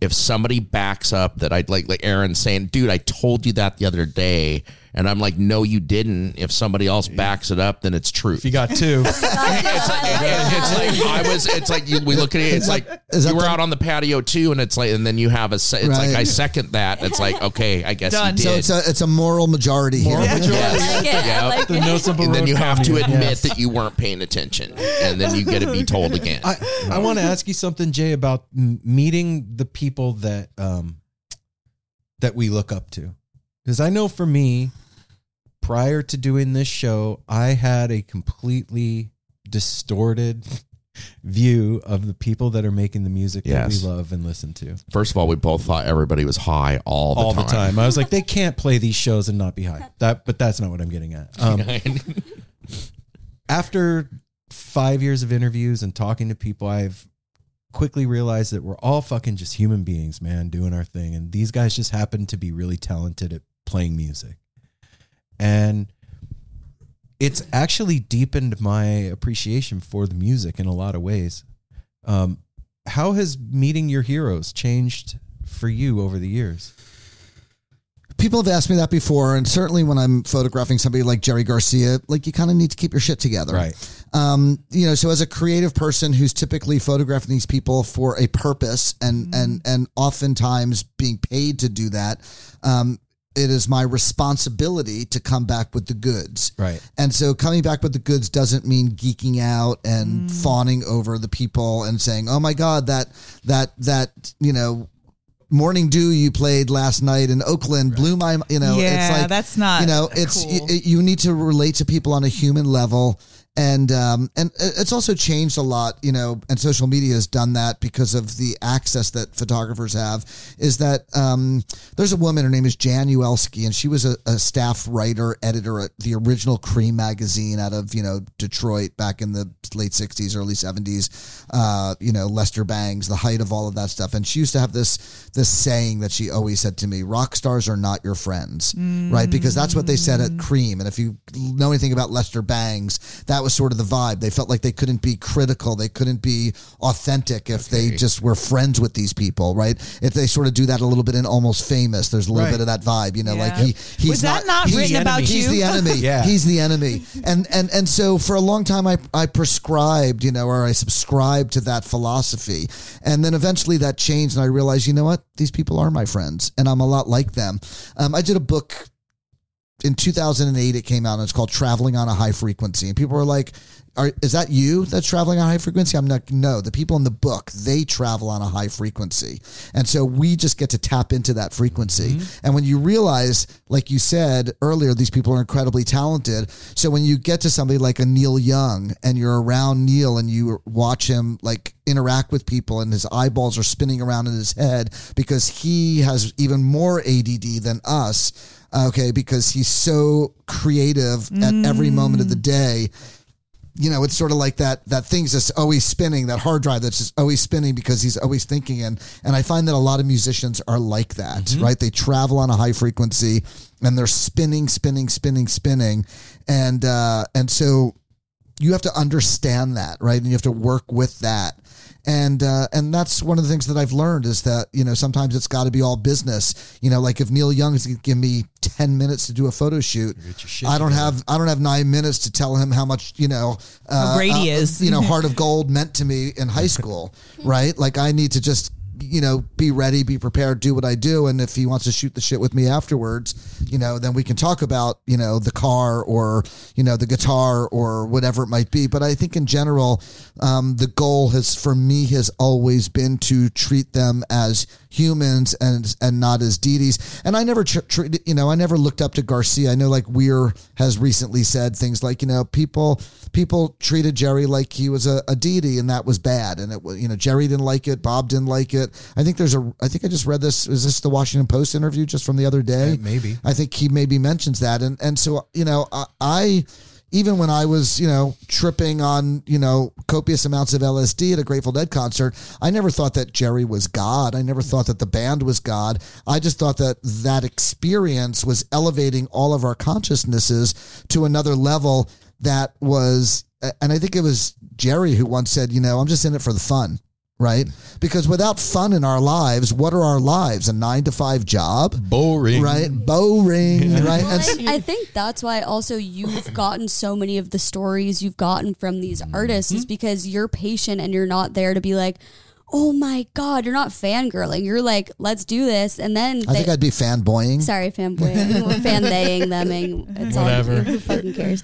And like, I think that I'm like, and I think that's so important because then these people like really did open up, and that's also why they call you back because they're like, he's And the other flip side of that too is you were talking about the energy of the shots earlier.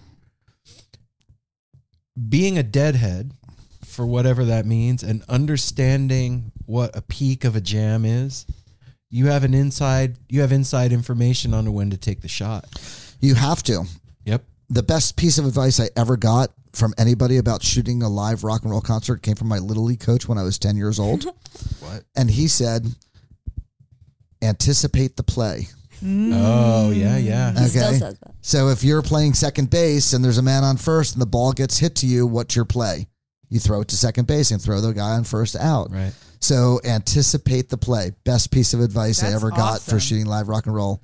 Yeah. 10 years old on the little league field. There was a shot last night in the in the slideshow of Bobby on stage and his hair is kind of flying in the wind and he's kicked he's got his knee kicked back He's and got it- the short shorts. Yep. and I was like Yeah. that's Jay and I knowing was the moment. and I was 18 years old when I took that photograph. You know, and it's knowing that it's knowing that music and it's knowing when to wait for that moment, and and you know that's why a lot of people who are photographers they stand around with their camera in one hand and a beer in the other. You're not going to get that photograph. Mm. You know, you need to be, No. you know, you need to be ready. No, at, man, I've at seen you all, working. at all moments. Oh yeah. you're like at Skull and Roses, man. You were right. All you were like a over. praying mantis, Yeah. like running everywhere. Are you guys coming back to Skull and Roses? Oh, yeah. Oh, yes. coming. Excellent. Yep, I'll be Yeah. there. I, I just got booked and, and confirmed. And so, uh, c- can I ask about that? Like, at, at a young age, you're doing these concerts. You're paying for your own concerts at this point. Of what, what- course. What, time does like at what point in your career does that change after the U two thing? Yeah, uh, somewhere around the late '80s is when I'm starting to get photo passes and can you know request credentials to go to pretty much any show that I want.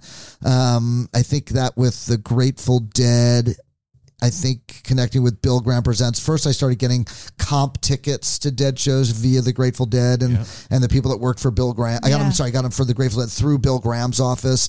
And then when I photographed Bob Weir, with Rob Wasserman. I did those portraits of him uh, when they were starting their duo act uh, in 1990. Then I could call Bobby's office and just request tickets and passes. And so from 1990 on, uh, Bobby pretty much is where I got my my tickets and my passes. Jay hasn't had for- his for finger shows. up in the lot in a really long Yeah. time.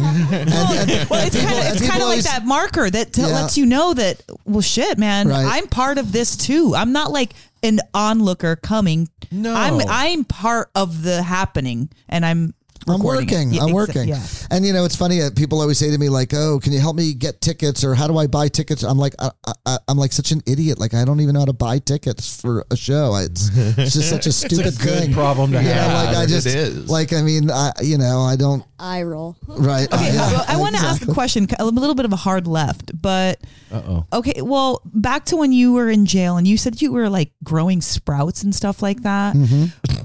Before, like, I Love that shit. Oh, I, I want to know about your diet because you're going you're touring just like any other musician. And it's not easy to tour. We talk we talk to them all the time about like how do you stay healthy on the road and like all this stuff. How one what was your inspiration in the beginning? Because clearly you've had well and well and how do you keep it going both practical and like the the the origin Okay, I'm not completely clear on the question, but going back to the early days of tour, Yeah. we used to travel in my 69 Chevy Nova. Saw a couple hundred dead shows in that car, and we traveled what we, what we called the refrigerator of life. And it was an igloo cooler that was yellow, and it was stocked with just really good food.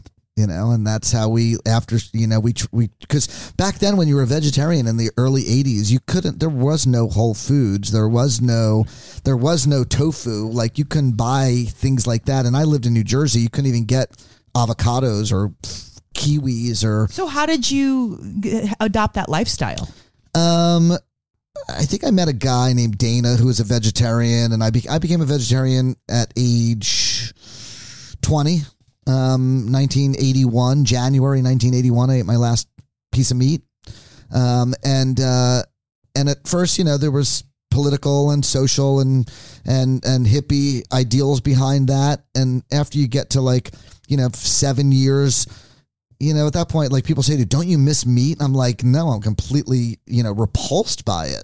Um, you know, like, uh, Yeah. I, you know, Get people are, you know, and I don't really eat like fake meat products. I mean, there's been times in my life where I've eaten like the, the soy bologna and bacon, fake and bacon and things like that. But, you know, even that stuff is kind of heavily processed. So, Yeah. you know, I've, I've been a vegetarian, you know, getting close to 40, you know, about to go into my 42nd year, I guess. And uh, even in prison, I didn't eat any meat. Um, you know, I ate a lot of carbs and bad canned vegetables. And um, we had a smuggling ring in prison, and I discovered um, 500 uh, five pound cans of government issued grade A peanut butter back in a storage room, and we stole it and smuggled it out. And and I lived I lived on peanut butter and white white bread that was stale um, in the prison system, and we had, a whole, we had a whole black market going. I also discovered a few hundred pounds of um, government issue grade A cheddar cheese in a refrigerator back there. And we used to just ch- ch- chop off chunks of it and smuggle it back into the dorms, and and um, so uh, So the This is- refrigerator of life has gone with you this whole time. yeah, it's just part of it. But so so in jail, right? In jail, um, we were everybody's allowed to smoke in the dorms because that was really healthy. And so the cigarette, the butt cans were these giant industrial size vegetable cans, right? Like you know, giant institutional. And so um, in jail, you were allowed to have an iron to iron your pants in the drug program that I was in because I was a drug offense, right?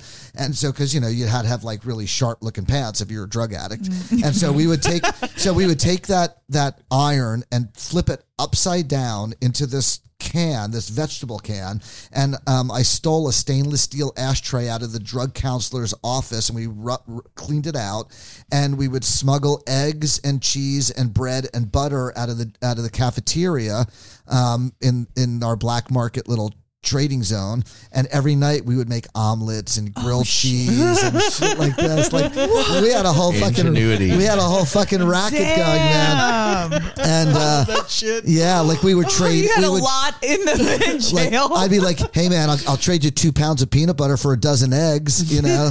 and then so they would like smuggle them down from the kitchen to the storeroom where I was, and we would do all this bartering, and Literally. and then and and my job was to deliver supplies to all the dorms, so we would have to deliver these giant boxes with like 200 rolls of toilet paper, and we would take like the bottom 20 rolls out and put all this contraband in there, and then bring it into our dorm, and then I'd give it to the guys there that were the prisoners, the trustees, and they would take it out and they would smuggle it and they'd put it aside. I and love it. We had all like it was like the the remember that movie The Longest Yard with Yes. Burt Reynolds and you know anybody like remember he got the guy laid and he got Burt Yeah. Reynolds laid. You know, um, like you know that was what it was like. I mean, we were you know we, we had a black market Quite going of- literally the Wow. most wholesome black market ring ever. Ever, yeah. right. Well, you know We're the- stealing eggs and you- cheese. right? But you know what the biggest commodity in jail was? White sugar, because everybody who was not a dr- Jonesing. they were jonesing. So, but so we were smuggling bags. We would take the fifty pound bags of white sugar and dump them into a giant clean garbage bag in a garbage can. Put them in in small like sandwich bags, and in our socks, smuggle them back and sell them or trade them, barter them for anything. You know, most people did cigarettes. I didn't smoke, so I did like orange juice and postage stamps so I can mail letters to my friends and you know shit like that. And and uh, but people would take like white sugar and put 25 tablespoons in their morning coffee because it gave them that buzz, right? Because they were drug addicts. And if you didn't get arrested for a drug offense, like you might have been a heroin addict, but you got arrested for breaking and entering, right? So you were robbing somebody's house. You didn't have to go to a drug program. Okay. So you're in jail and you're jonesing. And so we're smuggling white sugar, and that was their fix. That was their. They were they were they were feeding that Jones man. So you know what they called they called white sugar in, in prison. They called it heron. Got any heron? Oh wow. So you know, just like you know, crazy shit like that went down. So so like I said last night, you know, prison was a it was a dark, deep, deep, dark comedy. Um, I think if I was there for ten or fifteen years, it would have been a deep, deep, dark bummer. Um, and there's a, you know there's Yeah. a there's a lot of people that that got arrested just a few years after me when Reagan and uh, Ronnie and what I was gonna Nancy, say, yeah. you know, changed the changed the drug laws and mandatory minimums. And and and I my heart bleeds for people that spent 10 and 15 years in prison. You know like I was in jail for just under 8 months and uh, and very fortunate because otherwise if I didn't get out in 8 months if I had spent 10 or 10 years in jail we wouldn't be having this conversation. Ricki wouldn't be born. You wouldn't know who I was. I'd be Yeah. selling insurance in like New Jersey and you know and and having some horrible life. You know who knows Oh right? gosh. but do you know what I mean? It's like who knows what would have happened? But essentially um, you know the people who got arrested with less LSD than I did and I got arrested with 2000 hits um, you know the people who got arrested with 200 hits and spent 20 years in prison are, I mean my heart I, I mean I cry for that I- I- you know people's lives were ruined unnecessarily for something that we believed in as a spiritual sacrament you Yeah. know Yeah. and so I feel very, very fortunate, and I never, never, ever take it for granted. And even though my prison experience was my prison experience, and I made the best of it, and it, like I said, it was a, a dark comedy. Right. Um. I, I, you know, I still feel really, really fortunate that I did not have another experience, yeah, man. which could have easily happened. I toured in 90, 91, 91 tour, 91 tour, Greensboro, North Carolina. One of the guys on my bus, Foot Bear, was selling doses in the lot. Show ends, no Foot Bear. Uh, and sh- we wait. Every car leaves. We get kicked out of the lot. He's gone. He got popped with two pages. He did. Tw- he did twenty years right. For two, North Carolina. 200 hits. for two hundred. Yeah.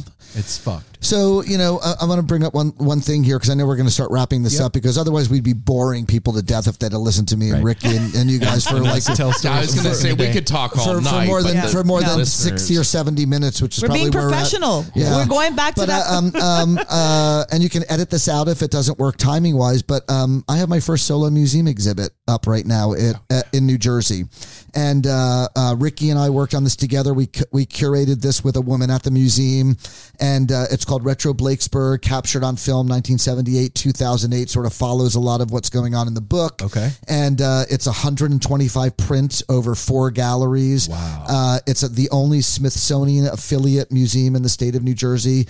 And so, you know, I went from that kid, you know, with a bong on his chest at Englishtown at 15 years old to the person with a museum exhibit at a Smithsonian affiliate museum in New Jersey today. And so this is up until February 5th, 2023. Uh, and it's at the Morris Museum in Morristown, New Jersey. You can go to morrismuseum.org In your home state. in my home state. And what's so ironic? It's about 20 miles away from where I grew up. And so I Local always boy makes good. Well, I, well, it's funny because I like to joke. You know, like in high school, we were like the stoners, and people made fun of us. And that kid's going to go nowhere. You know, he's going to end up in jail, which I did. You know, and so you know, so you know, you leave high school, the, the the you know the town disgrace, and you know, and now I come back the the guy with the excuse me, you know, I'm the guy with the museum exhibit. you know, yeah, like you know, who the fuck knew, right? So Well done, And sir. it's really a beautiful like retrospective of his work and it's a cool little like glimpse into what you can see in the book. So it's nice. You walk through the gallery and you just sort of see all of these artists that he's captured. Where can people go to buy the book and also find out information on this too? Okay, so and real quick on the museum exhibit. So there's four galleries. One is just Grateful Dead. Okay. One is just portraits. One is just live performance photography. and one gallery is like early work, high school. And there's, you know, didactic. So there's text on the walls and there's ephemera in glass cases. Excuse me. Um, uh, you know, so there's a lot to look at. You need you know, good hour, hour and a half to look through the whole exhibit. Um, MorrisMuseum.org, uh, Morristown, New Jersey, the Morris Museum. And uh, the book, you can go to blakesberg.com, B L A K E S B E R G. Order books directly from me. We will sign them, we'll personalize Check them. Check out the Instagram, Retro Blakesberg. Toss it a follow. I'm always Yes. posting about the book. It's so good. Yeah, and so that's where you can find out what we're doing. And we also have a new re- Instagram that we're just starting called Retro Photo Archive, what we talked about earlier. Right on. And Ricki's Ricki's working It's on all that. curated by me, baby. right on. Ricki, before we leave, what what should people who don't know your dad's work and doesn't know your dad, what should they take away? Like, what do you want them to know about your dad? Um, well, it's actually interesting that you asked that because recently we had someone reach out to us for for an interview. Sorry, um, for an interview. Um, and they actually found out about us through Retro Blakesberg, not his Instagram. And I think the biggest thing, it was a young girl. Um, she's I think maybe 22 or 23, and she was just talking about how inspired she was seeing all of these um, photos and getting to like live going back to that nostalgia idea. So I think for me, the biggest thing I want people to take away from Retro Blakesberg is my dad is more than just the Grateful Dead, and his work is poetry and art and fashion and style and pop culture and you can really learn so much from all of these images. And um, each photo is a journey within itself. So I hope that when people experience the book or the Instagram or an individual photo, that they're able to really get lost in that photo and take their own journey with it, and then maybe actually learn about the photo. Call back to Apple. So yeah, All right. Right Thank you on. guys so Thank much. you so Apple, much. Aaron, Mel, thank you guys so Yeah. much. We love you. And we we love you. appreciate Amazing. this. Yeah. Um, and uh, boy, I guess we probably could have kept going on for another four hours. Totally. So, Easily. Oh, so we will revisit once again. Well, yeah, we, we- we- we'll this is your you second Skull time on, so Yeah. there's Uh, going to maybe- be more. Maybe we'll do a little mini catch up at Skull and That'd be- Roses. that'd be you really know, just like because I'm the Skull and Roses podcasts are they just little segments with a bunch of people or We yeah, we just do like little twenty five minute interviews. well, whatever really they have time for, because you know how they have to be on. And All right, well, so if, Yeah. we have, if if we have time because I'll be running around like a chicken without a head. I'm working on something special. Right. So, but uh, yeah, Nice. and uh, thanks you guys. Appreciate Thank your time. you. Thank you two for All right. coming. Yeah, Go thank simple. you. No simple road. Thank you. I love the the Jay Blakesberg plug at the end there. That's Yes. priceless. Yay, Jay. Classy. Classy man right there, everybody. And Ricki And Jay, your hair's gorgeous. if I didn't tell you while you all were that here, vegetarian food. I'm man. telling you now. you know what?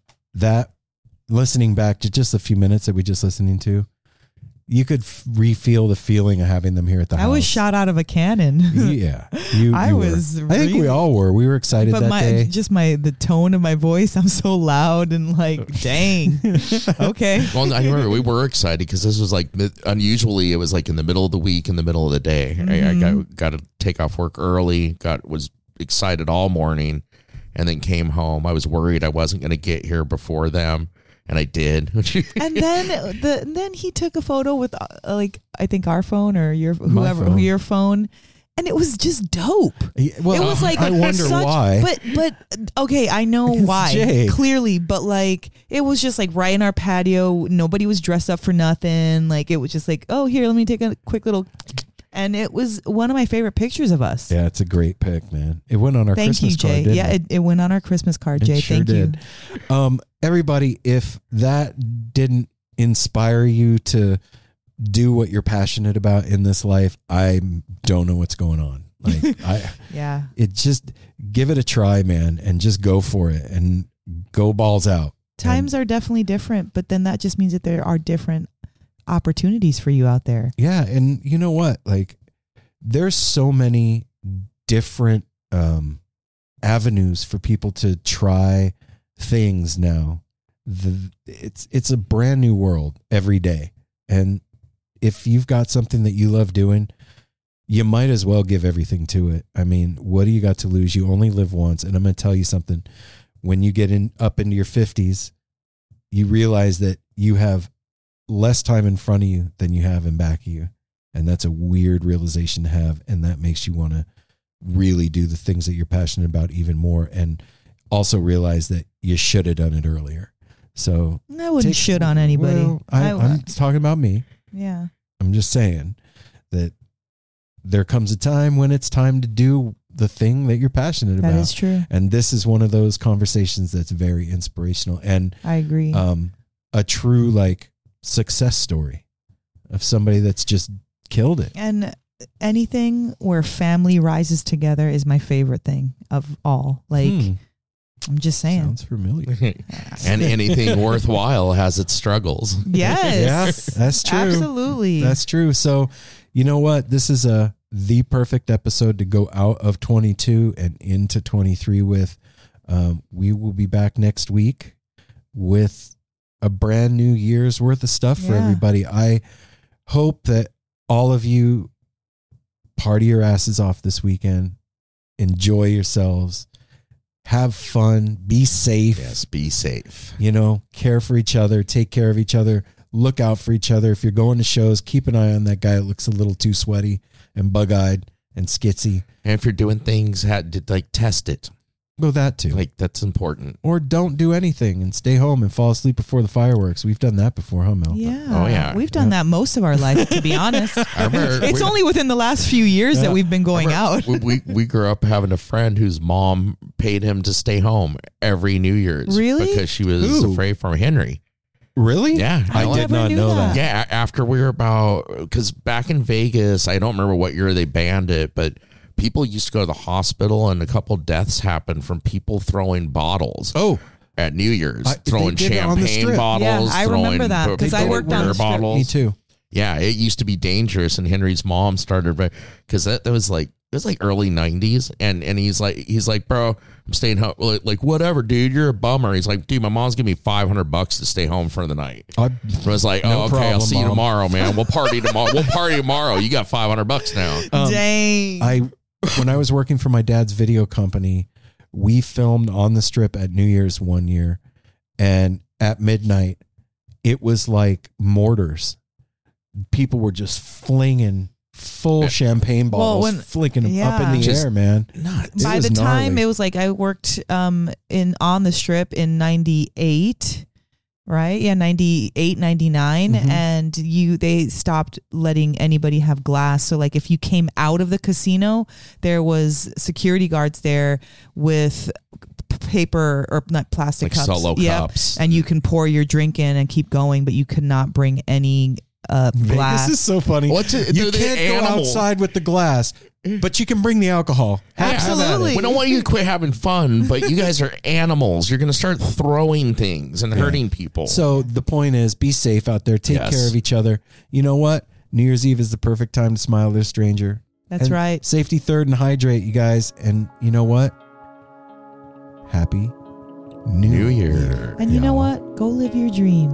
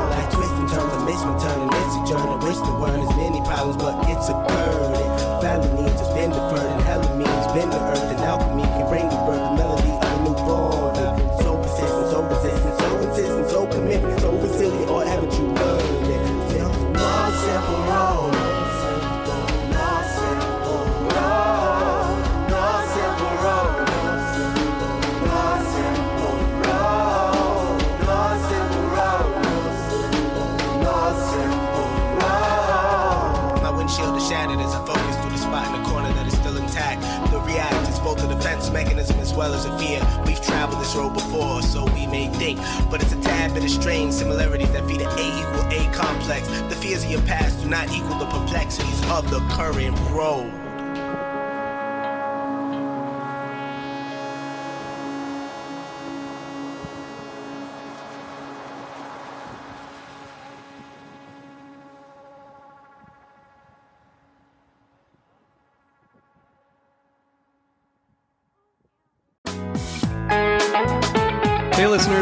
I want to tell you about the April May 2023 issue of Relix magazine. Features a Dave Matthews Band cover story with additional articles and interviews with The National, Graham Nash, Wayne Shorter, ALO, Ivan Neville, our friend Eric Krasno and Stanton Moore, Marty Stuart, and much more. Check out the latest version of Relix and subscribe now at relix.com slash DMB. Thanks, Relix. Welcome to us talking about our podcast for a minute. What's the name of that podcast? That's Axe to Grind, uh, and right now you're going to be getting a little, little taste of it, right down to the shaky microphone and all. and my name's Bob. And my name's Patrick, and usually we're joined by Tom. Tom's the best. Tom has a real grown up job that requires him to be at work, but we talk about decidedly not so grown up things like hardcore music and things that people that like hardcore music tend to like. So that could be the latest shows, uh, revisiting classic material, talking about the new classics, um, all the little dorm room nonsense that you imagine from a niche music podcast that, that you either love, want to love, or hate. Yeah, imagine all the emotions that you have towards a genre that that uh, has impacted your life, uh, and then condense them down to an hour to two hours a week. So triangulate your speakers. Think about jumping off the bed, singing along, dancing like an idiot, and listen to Axe Grind podcast.